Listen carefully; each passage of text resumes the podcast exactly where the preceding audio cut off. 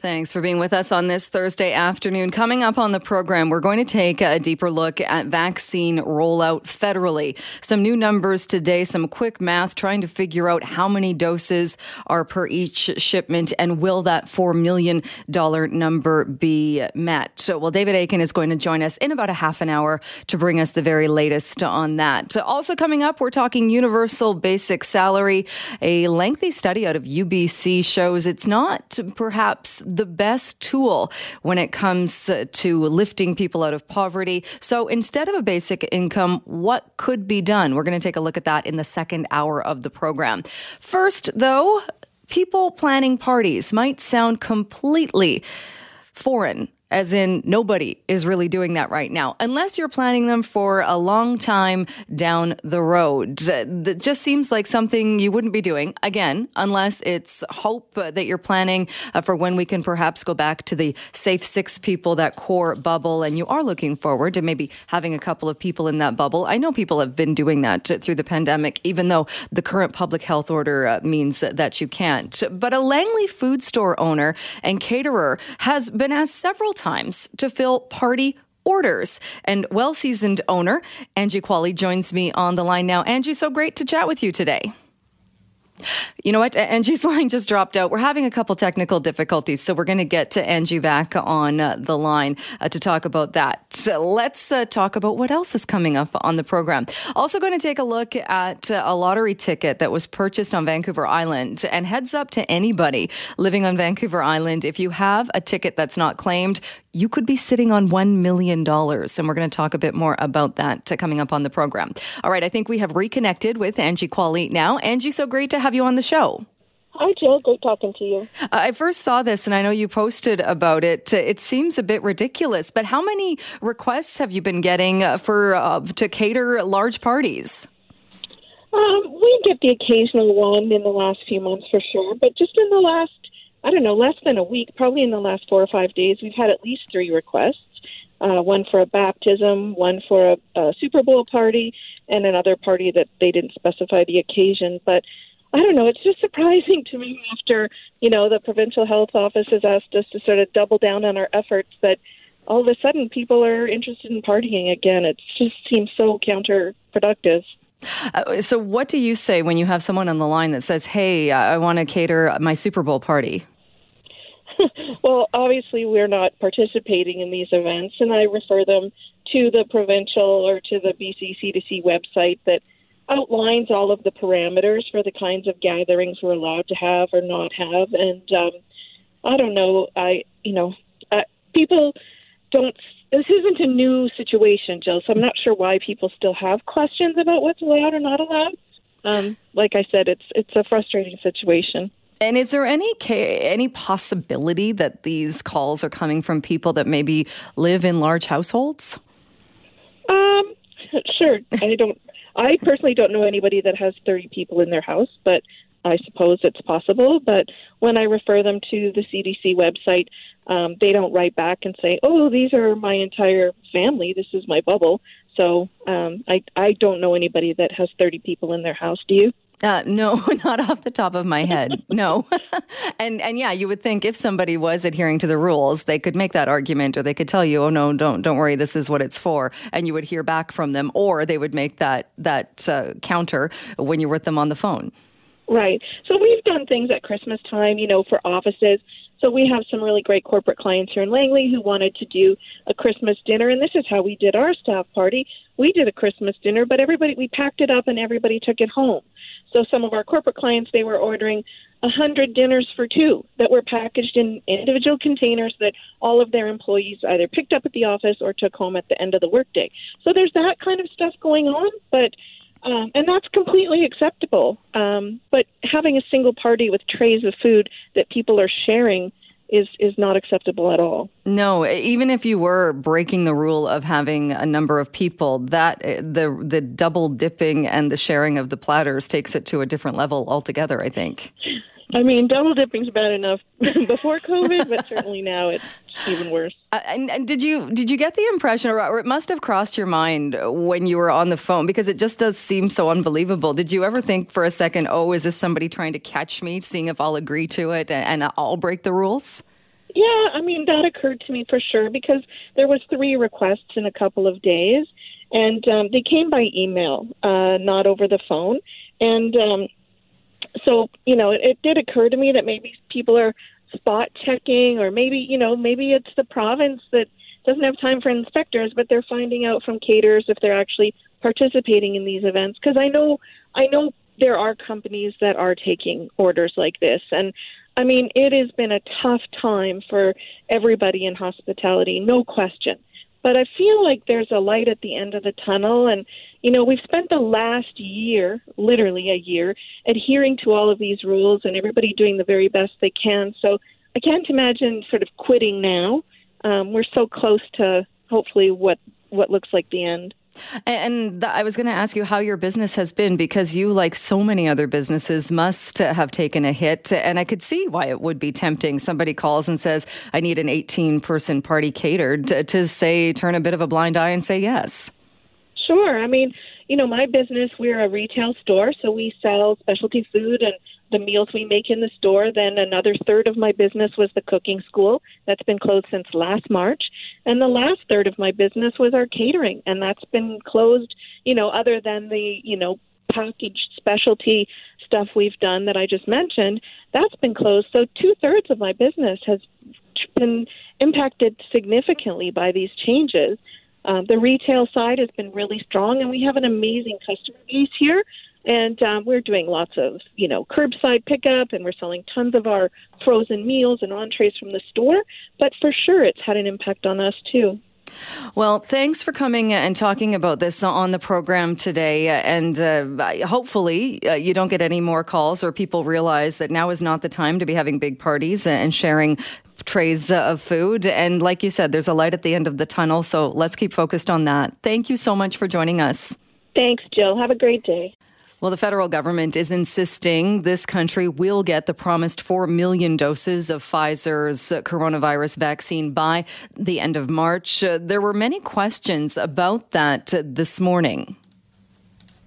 Pfizer is uh, doing a, is using a different uh, calculation that we my team is currently using. He says the document the government has shared with the provinces that says we're only getting three and a half million doses is a soft number. Is a conservative figure of five doses per vial until it changes. That is General Dany Fortin, who is in charge of the rollout. Let's bring in now to talk more about this David Akin, Global News Chief Political Correspondent. David, thanks so much for joining us. Hey, Jill, happy to be here. Well, it seems like there was a lot of confusion over the numbers this morning. There's no confusion in premier's offices, and I've spoke to a couple, and they got a spreadsheet this morning that was signed off on by Major General Fortin, uh, dated today, a source, email from Pfizer, and here's what that spreadsheet told them. The spreadsheet said that by the end of March, in the first quarter of the year, Canada will have received three and a half million doses of the Pfizer vaccine. Now, why is that number important? Because the last time that General Fortin sent the provinces this spreadsheet, it was in January the 5th, and at that time it was 4 million doses. So premiers were getting this thing this morning about 10 o'clock Eastern, and, you know, I'm making my rounds, my calls, and a couple of them are saying, wait a minute, uh, we've been told all along, and the prime minister as recently as yesterday in question period was saying Canada's going to get 4 million doses of Pfizer by the end of March. Everybody don't worry. And here they had a piece of paper from the general in charge of the, of the distribution plan saying, sorry, only three and a half million are coming. So that's what the premier's uh, offices were receiving. Now, uh, in his press briefing today, General Fortin gave his press briefing here in Ottawa about uh, about noon Eastern. Remember, the premiers were getting this info at 10 Eastern. In any event, what General Fortin is saying is Pfizer is still telling Canada we're on track to give you four million. And as it turns out, as we've done more digging, here's how we interpret these numbers. That three and a half million number that was in the table today that every province got was based on five doses in every vial that Pfizer ships to Canada. Remember, Pfizer doesn't ship a dose, they mm-hmm. ship a vial, right? Mm-hmm. And right now, Health Canada says you can only get five doses out of that dial. So all our calculations are based on number of vials coming to the country. And based on that, it looks like three and a half million are coming. But here's the thing. The United States, some European countries have already uh, said uh, after Pfizer asked them, saying, no, no, you can get six doses out of every vial, not just five, six. Health Canada is now reviewing this new request from Pfizer to say, can we go from five to six doses? And if we go from five to six, that means even if we get the same number of vials, we're now going to have more doses because there's six doses in a vial. Everybody following along in the math here? yeah. So, so if that happens, that's where Fortin says, then we start to get back to 4 million. And as it turns out, the PMO phoned me up and said, in any event, even if Health Canada doesn't say, okay, go to six, six doses a vial from five, even if Health Canada does not make that approval change, and it, Health Canada does have to approve that, that's part of our, our system of regulation, then apparently Pfizer has said to the federal government, don't worry, if it stays at five doses a vial, we'll simply send you more vials. And that will get us to our four million. Now that's what Fortin says and the PMO. And at this point, you have to take them on faith. But for a lot of premiers right across the country, faith is a little bit eh, not so sure about that right now. They want it in, you know, they want to see the numbers. And it's important, of course, as you've probably talked about, provinces need to know how many doses are coming and when because they have to plan for the right number of needles, the right kind of needles. Apparently the six, six dose vials, you need a, a different kind of needle. So we got to buy those. So there's a lot of things provinces need to know well ahead of time in terms of staffing, equipment, et cetera. And that's why these, these weekly dose counts are really, really important to the provinces. Well, it also seems like you mentioned where we were seeing other countries who have realized that there is there are six doses in these vials uh, that we might have been a little bit more proactive in making sure we had the correct syringes, or we're realizing that that might come into play. That might be a very important factor here. You know, I've been told that some provinces, even though, again, Health Canada has approved five doses of vial, um, I've been told that some provinces are trying to squeeze an extra dose out of the vials because this is the week, of course, Jill. We're getting no Pfizer vaccine, zero. And the problem here is, as you probably talked about, fi- all the vaccine we get from Pfizer is is manufactured at a factory in Belgium. Even though Pfizer's got a manufacturing facility in Michigan, uh, the U.S. gets all that stuff. We get all ours from Belgium. And Pfizer wanted to retool the Belgian factory so it could produce like just an incredible amount of vaccine and for the long term. But in the short term, it meant it had to turn the factory off, basically shut it down, bring in some new equipment. And it's doing that this week. And in the meantime, we're, we're getting nothing from Pfizer. But Pfizer has said, don't worry, we'll make it up with increased shipments in March. And presumably, Pfizer is manufacturing for a lot of other countries, you know, vials that say you can take six doses out of this. So yeah, could we be more proactive? I suppose we are going to need more needles and and uh, different needles. And General Fortin was asked about that because the federal government is essentially the procurement agency for all the provinces. So if we need 30 million new syringes, um, or better yet, put it this way, if BC needs, you know, a couple million new syringes, it's really the federal government that is going to purchase those on international markets on behalf of BC, on behalf of Alberta, behalf of Saskatchewan, and distribute that. So the federal government is doing that. They're in the market now for new syringes that are ready for the six dose vials. Uh, if you follow along there. It's pretty complicated, isn't it? Yeah, I didn't think we'd be talking about this type of math. Uh, just one more point, David. If we don't go in this direction, the six dose route, does that mean we're leaving doses and we're wasting a bunch of vaccine?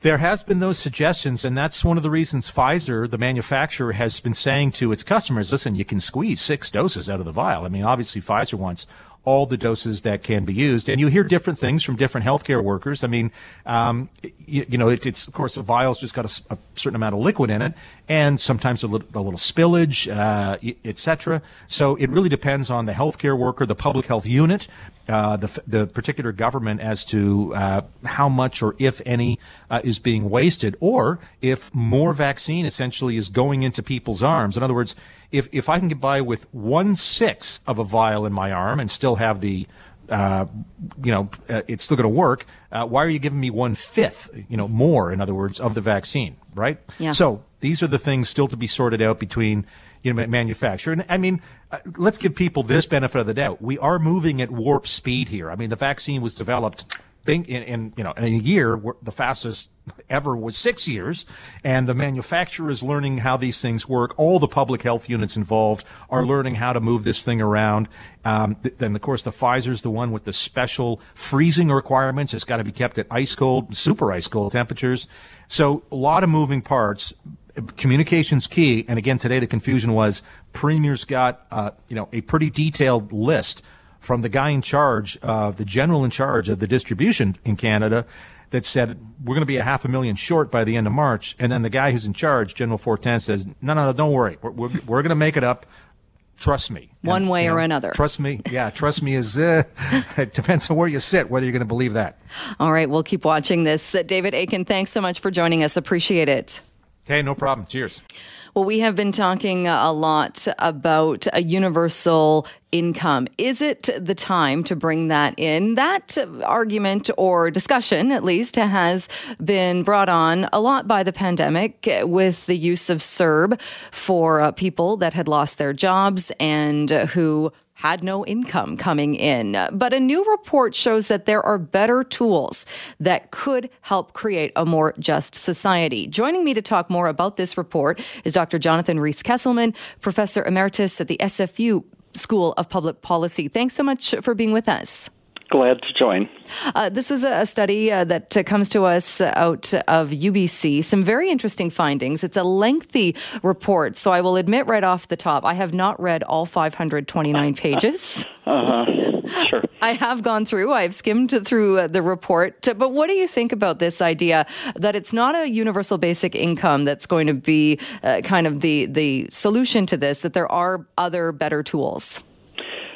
Sure. Uh, first of all, it's being released through UBC, but it's actually an official report to the government, funded and mandated by the uh, BC government.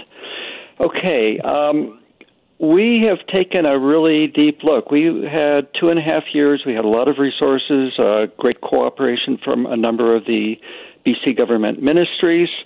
Um, and we were asked should BC implement a basic income, and we were asked whether it should try a pilot project on a basic income. And after lots of analysis, lots of reading, and commissioning more than 40 expert studies, our answer to both of those is no.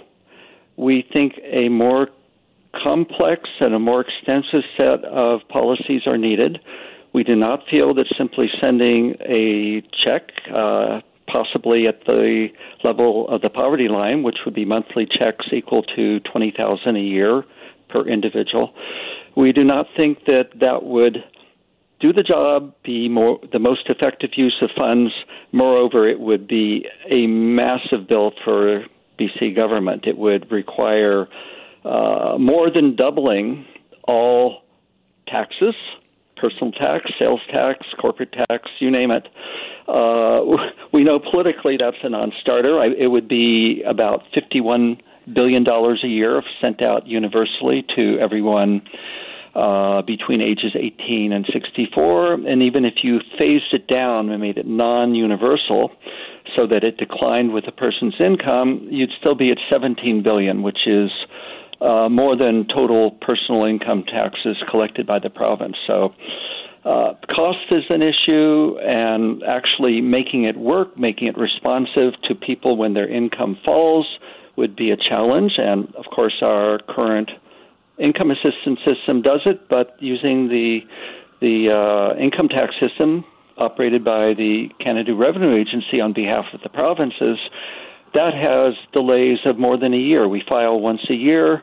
Uh, it's retrospective. People falling into poverty would have to wait up to uh, 18 months or longer to get their their first check.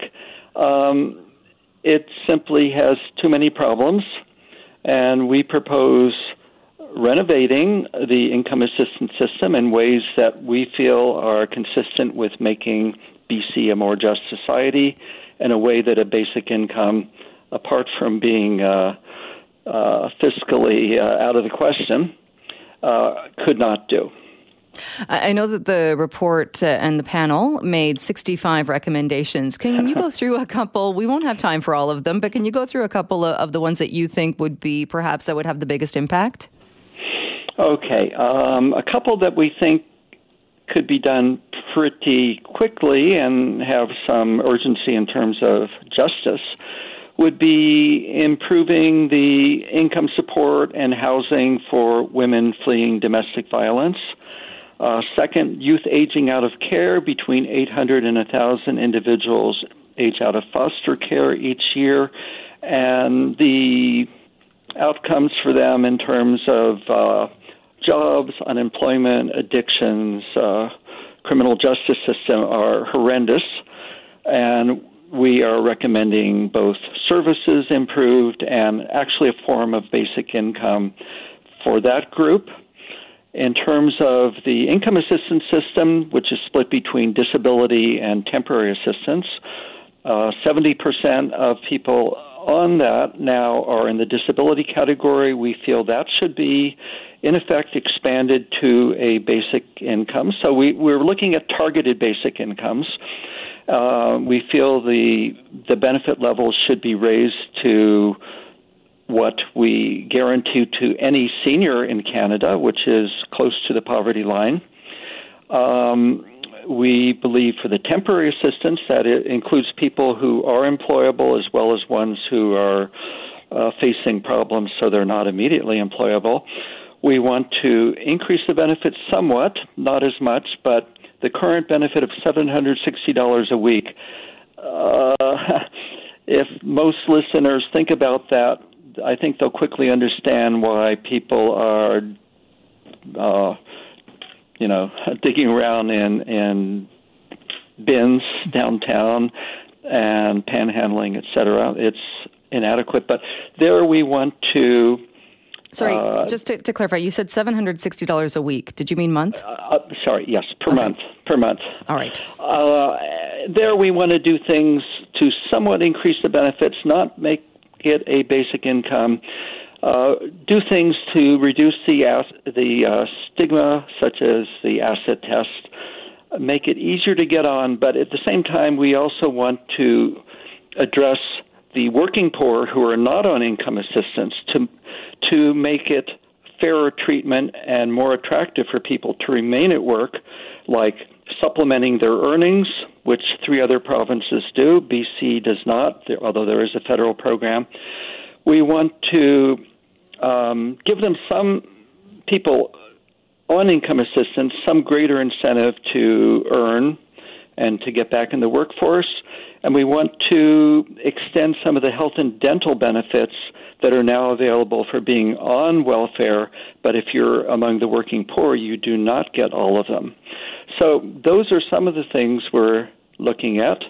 And so it's a mix of improving and expanding access to basic services along with some what we would call targeted basic incomes, but not a universal basic income and not one paid and eligible for the entire working age population. And you kind of touched on this, uh, and I think the report does this as well, because one of the concerns we often hear is that people, whether they are on some type of assistance program or on a disability benefit, the clawback of wages, of income that they are able to make, in addition to that, it, sometimes it can make it seem not even worth it. Is there is there room there to, to change that and not actually penalize people who are also able to make some income? Yes, our recommendations address that. Currently, on disability assistance, a person can earn fifteen thousand in a year without losing anything when they earn. Uh, beyond that, though, the first dollar they earn, they lose a dollar of benefits, and you know it's what we call a hundred percent benefit reduction rate. For people on temporary assistance, it is now $500 per month exemption they can earn, and after that, it's this 100% tax back rate. For both groups, we want to reduce that tax back rate. Ideally, we'd like it very low, but then the programs become extremely costly and uh, start to engage a much larger part of the, the population. For both of them, we'd like to reduce that tax back or benefit reduction rate to 70 percent and that is among our recommendations. All right. It's a very uh, interesting report and certainly something that we have been talking about uh, for the past few months. Uh, Dr. Kesselman, thank you so much for being with us and talking about this today. Okay, glad to be with you. Well, there are some reports surfacing coming from people who are suffering with long term effects of COVID 19. And we've come up with that phrase long haulers. And there have been many reports of that. But these stories have to do with people who are unable to return to work. In many cases, they have tried to go back to work and just can't. They get absolutely exhausted. They're sent back and bedridden for days recovering, even from trying to work for one full day. And then they've gone to try and claim long term disability only to be denied from their insurance provider. So, what do you do if you are in that scenario? Joining me now is James Fireman, disability lawyer with Samfiru Tumarkin LLP. James, thanks so much for being with us. Jill, thank you so much for having me back on the show. It's always a pleasure, especially to talk about an issue that's obviously really important. It's in the news right now as something that is affecting thousands of people across the country. And so we're talking about people that have the long term effects of COVID 19. Is part of the issue we might, uh, in some cases, we're also talking about people who maybe never actually got a positive diagnosis? Yeah, I think that's really a huge part of it. So even if you had a positive diagnosis at a certain point, you're not going to be able to detect the COVID in your system. I'm not a doctor, but that's just what's out there. And then there are a lot of people who might have had mild symptoms and never got tested. And by the time they got around to it, it had left their system as well. But they're left with these lingering symptoms that completely prevent them from being able to work. And it's really a huge portion. I've seen I've reports as high as 50 to even 80 percent of people suffering from these types of symptoms even three months after first getting diagnosed. Uh, so, what do you do in that scenario then? Because I would think uh, many people would think it would be straightforward. Uh, you go, maybe you take sick time, then you maybe have to go on short term dis- disability. And if you're still not better, you go on long term disability. But uh, there are many reports that I've seen of people saying it just wasn't that easy. Yeah, no, that's absolutely correct. So, insurers are you know, seeing an opportunity here to try and save some money. And so they're saying, well, okay, you don't have a positive COVID test anymore, so you're okay. Therefore, you don't have a positive diagnosis, you must be able to work. But that's not what the disability policies say, and that's not what the law is. The law is actually really clear. It has nothing to do with the diagnosis. It has nothing to do with whether or not you are presently showing a positive COVID test, or even if you had one in the past. The focus is on your symptoms if your symptoms are preventing you from being able to work, then you're entitled to long term disability benefits. And this is the same thing they've been doing for years. It's just a new opportunity for them to apply it. But it does not matter if you have a particular diagnosis. If the medical science hasn't advanced to the point where they're able to figure out exactly what it is that's causing your condition, that doesn't mean that you're able to work. If your symptoms are preventing you from work, you're entitled to disability benefits. That's what these people are paying premiums for, and they're entitled to get the benefits that they've been paying for. Uh, because this can happen in other scenarios as well. I know if somebody has an autoimmune disease, it can sometimes take a couple of years, if not longer, to get an exact diagnosis. But if in that time your symptoms, uh, you've had a flare up, or your systems, your symptoms have become so bad, uh, you would be applying for it in that time. So how do you go about, uh, even in say pre-COVID times, this would have been something that had come up for people? Well, the reality is insurance companies are relying on the fact that most people aren't going to get legal help. Most people are just going to take their word for it and say, okay, well, I guess if I don't have a diagnosis, it must be so. But as soon as you bring a legal claim, they know that if they're not reasonable, it's eventually going to wind up in front of a judge, and they're not going to be very happy. and in particular, when you're talking about COVID, I think the reaction that you're going to see from insurance companies is that they're going to be very quick to come to the table and try and get it resolved. Because the one thing they really do not want is for there to be a reported decision from a court where a judge is saying that no, these people that have COVID symptoms are entitled to long term disability benefits. As soon as one of these cases reaches a court and a judge makes a decision like that, all of these insurance companies are in real big trouble because it's going to get widespread attention across the national media and people are going to understand that this line that this line that the insurers have been feeding them is absolutely untrue and that they are entitled to benefits and they're going to start seeking legal help a lot quicker. And is it because in some cases insurers are concerned that people are going to try and scam the system and, and take advantage of the pandemic and hope that they can get more time off work, maybe even when they don't need it? Well, you're being a lot more generous to the insurer's motives than I would be. I think it's, I, I really frankly think it's that they see an opportunity to save money because they know that people are more often than not not going to seek legal help. You know, this idea that there is widespread fraud and scamming. I mean, sure, there are people out there, but it is a very small percentage. What you have to keep in mind is that even if you want to take that course, even if you wanted to try and game the system, the insurer would still be entitled to cut off your benefits if you weren't complying with all of the treatment uh, regimens, if you weren't getting all of the recommended uh, medications and going for whatever treatments are required. And there are very few people that are going to work that hard to keep up with the kind of treatment that you would need in order to try and game the system. And even if they did, they would still need to have the medical support of their doctors to bring a valid claim. So there are plenty of safeguards in place. This isn't about discouraging fraud. This is about turning a profit for the shareholders. So, what is necessary then if somebody is at the stage where they want to go or they need to go on long term disability? Do you need a doctor's note? Do you need proof that you are doing treatment or you're getting treated for a, a certain ailment? What do you need to cross that threshold? You need support from the medical community. So, first and foremost, you need to be followed by a family physician who has documented your, your symptoms on an ongoing basis any treatment protocols, and this is true for COVID or for any disease or injury that you might have, uh, they have to send you for all appropriate treatment and testing. And you have to follow any treatment guidelines that follow out of that. And as long as your doctors are saying that you are disabled from work, that you have symptoms that are preventing you from being able to do the essential tasks of your occupation, then you're entitled to benefits. What if you don't have a family doctor, which is the case for many people in BC? It's a big problem. That is a big problem, and I wish I had an easy solution.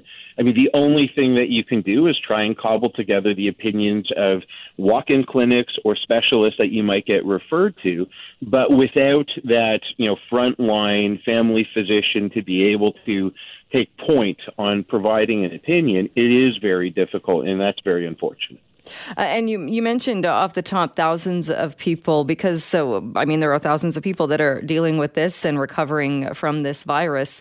Uh, do you think it's going to get worse? Yeah, I do. I think as you know, as time goes on, I've started to see more and more cases come in that are COVID related. Some of them are these long haul uh, COVID cases, and those are much more recent. But even earlier on, we were seeing a lot of cases that are COVID related, people who had completely unrelated issues that weren't able to go and get treatment. If you're in lockdown, you can't go get treatment. And so some insurers try and take advantage of that. Or you have other people that have never had COVID but have comorbidities that make it virtually impossible for them to leave the house because the risk to them is so high if they get it that they could die that it just doesn't make any sense. So there are a lot of different ways that COVID is having an impact, and all of this is affecting the bottom line of these disability insurers. So they are looking for ways to try and save money, and the first thing that they do is deny. And uh, people will listen to this and say, yeah, but it's in your best interest to tell people this because you're a disability lawyer. You're going to make money when people come to you and, and fight this and go and go after the insurance companies. But my guess is you're going to say the best advice is to do exactly that. Absolutely is that, and I'm not going to sit here and pretend that that's not in my best interest. But you know, you can call me or you can call any other experienced disability lawyer. I'm not here trying to sell my own services. I'm here trying to expose what the insurance companies are trying to do. And what they're trying to do is essentially take benefits from people who've been paying premiums for years that are entitled to these benefits and need them. And it's really quite despicable. It really is when you think about it, because these are people that are in need, that have for years thought that they had this safety net that was going to be there for them when they needed it. And all of a sudden they need it and it's not there. And I really think it's a calculated, a calculated decision by the insurance companies to do that. And do you think they're taking advantage of the fact that there is a pandemic? No, I know they are. I know they are. There's no question about it. I have no doubt in my mind. I, I, mean, it's just got to be so tough. The stress that goes with this, like you said, people that are fearful if they leave their house that they're going to get this virus, and if they're immunocompromised or uh, dealing with aging parents or caregivers for people. I mean, there's so much else to deal with and to think about. This is just one more huge stress. Absolutely, absolutely. And that's another reason why bringing a legal claim can be a really good route for a lot of people because when you're trying to fight the insurance company on your own and you're dealing with everything else, it can really seem very daunting. But when you start the legal process, what a lot of people don't understand, a lot of people think about it as though, oh, all of a sudden it's going to take over my life and this is going to be what my life is about. It's actually the exact opposite. From the point you started, the insurance companies are no longer able to contact you anymore. So your lawyer should be handling all of that for you, and you can focus on your treatment and rehabilitation. All right. Well, it is good advice. And James, I'm glad we talked about this today because, as you mentioned, there are more and more people that are unfortunately finding themselves in this situation. Good advice and good information. Thank you so much for being with us. Thank you for having me anytime.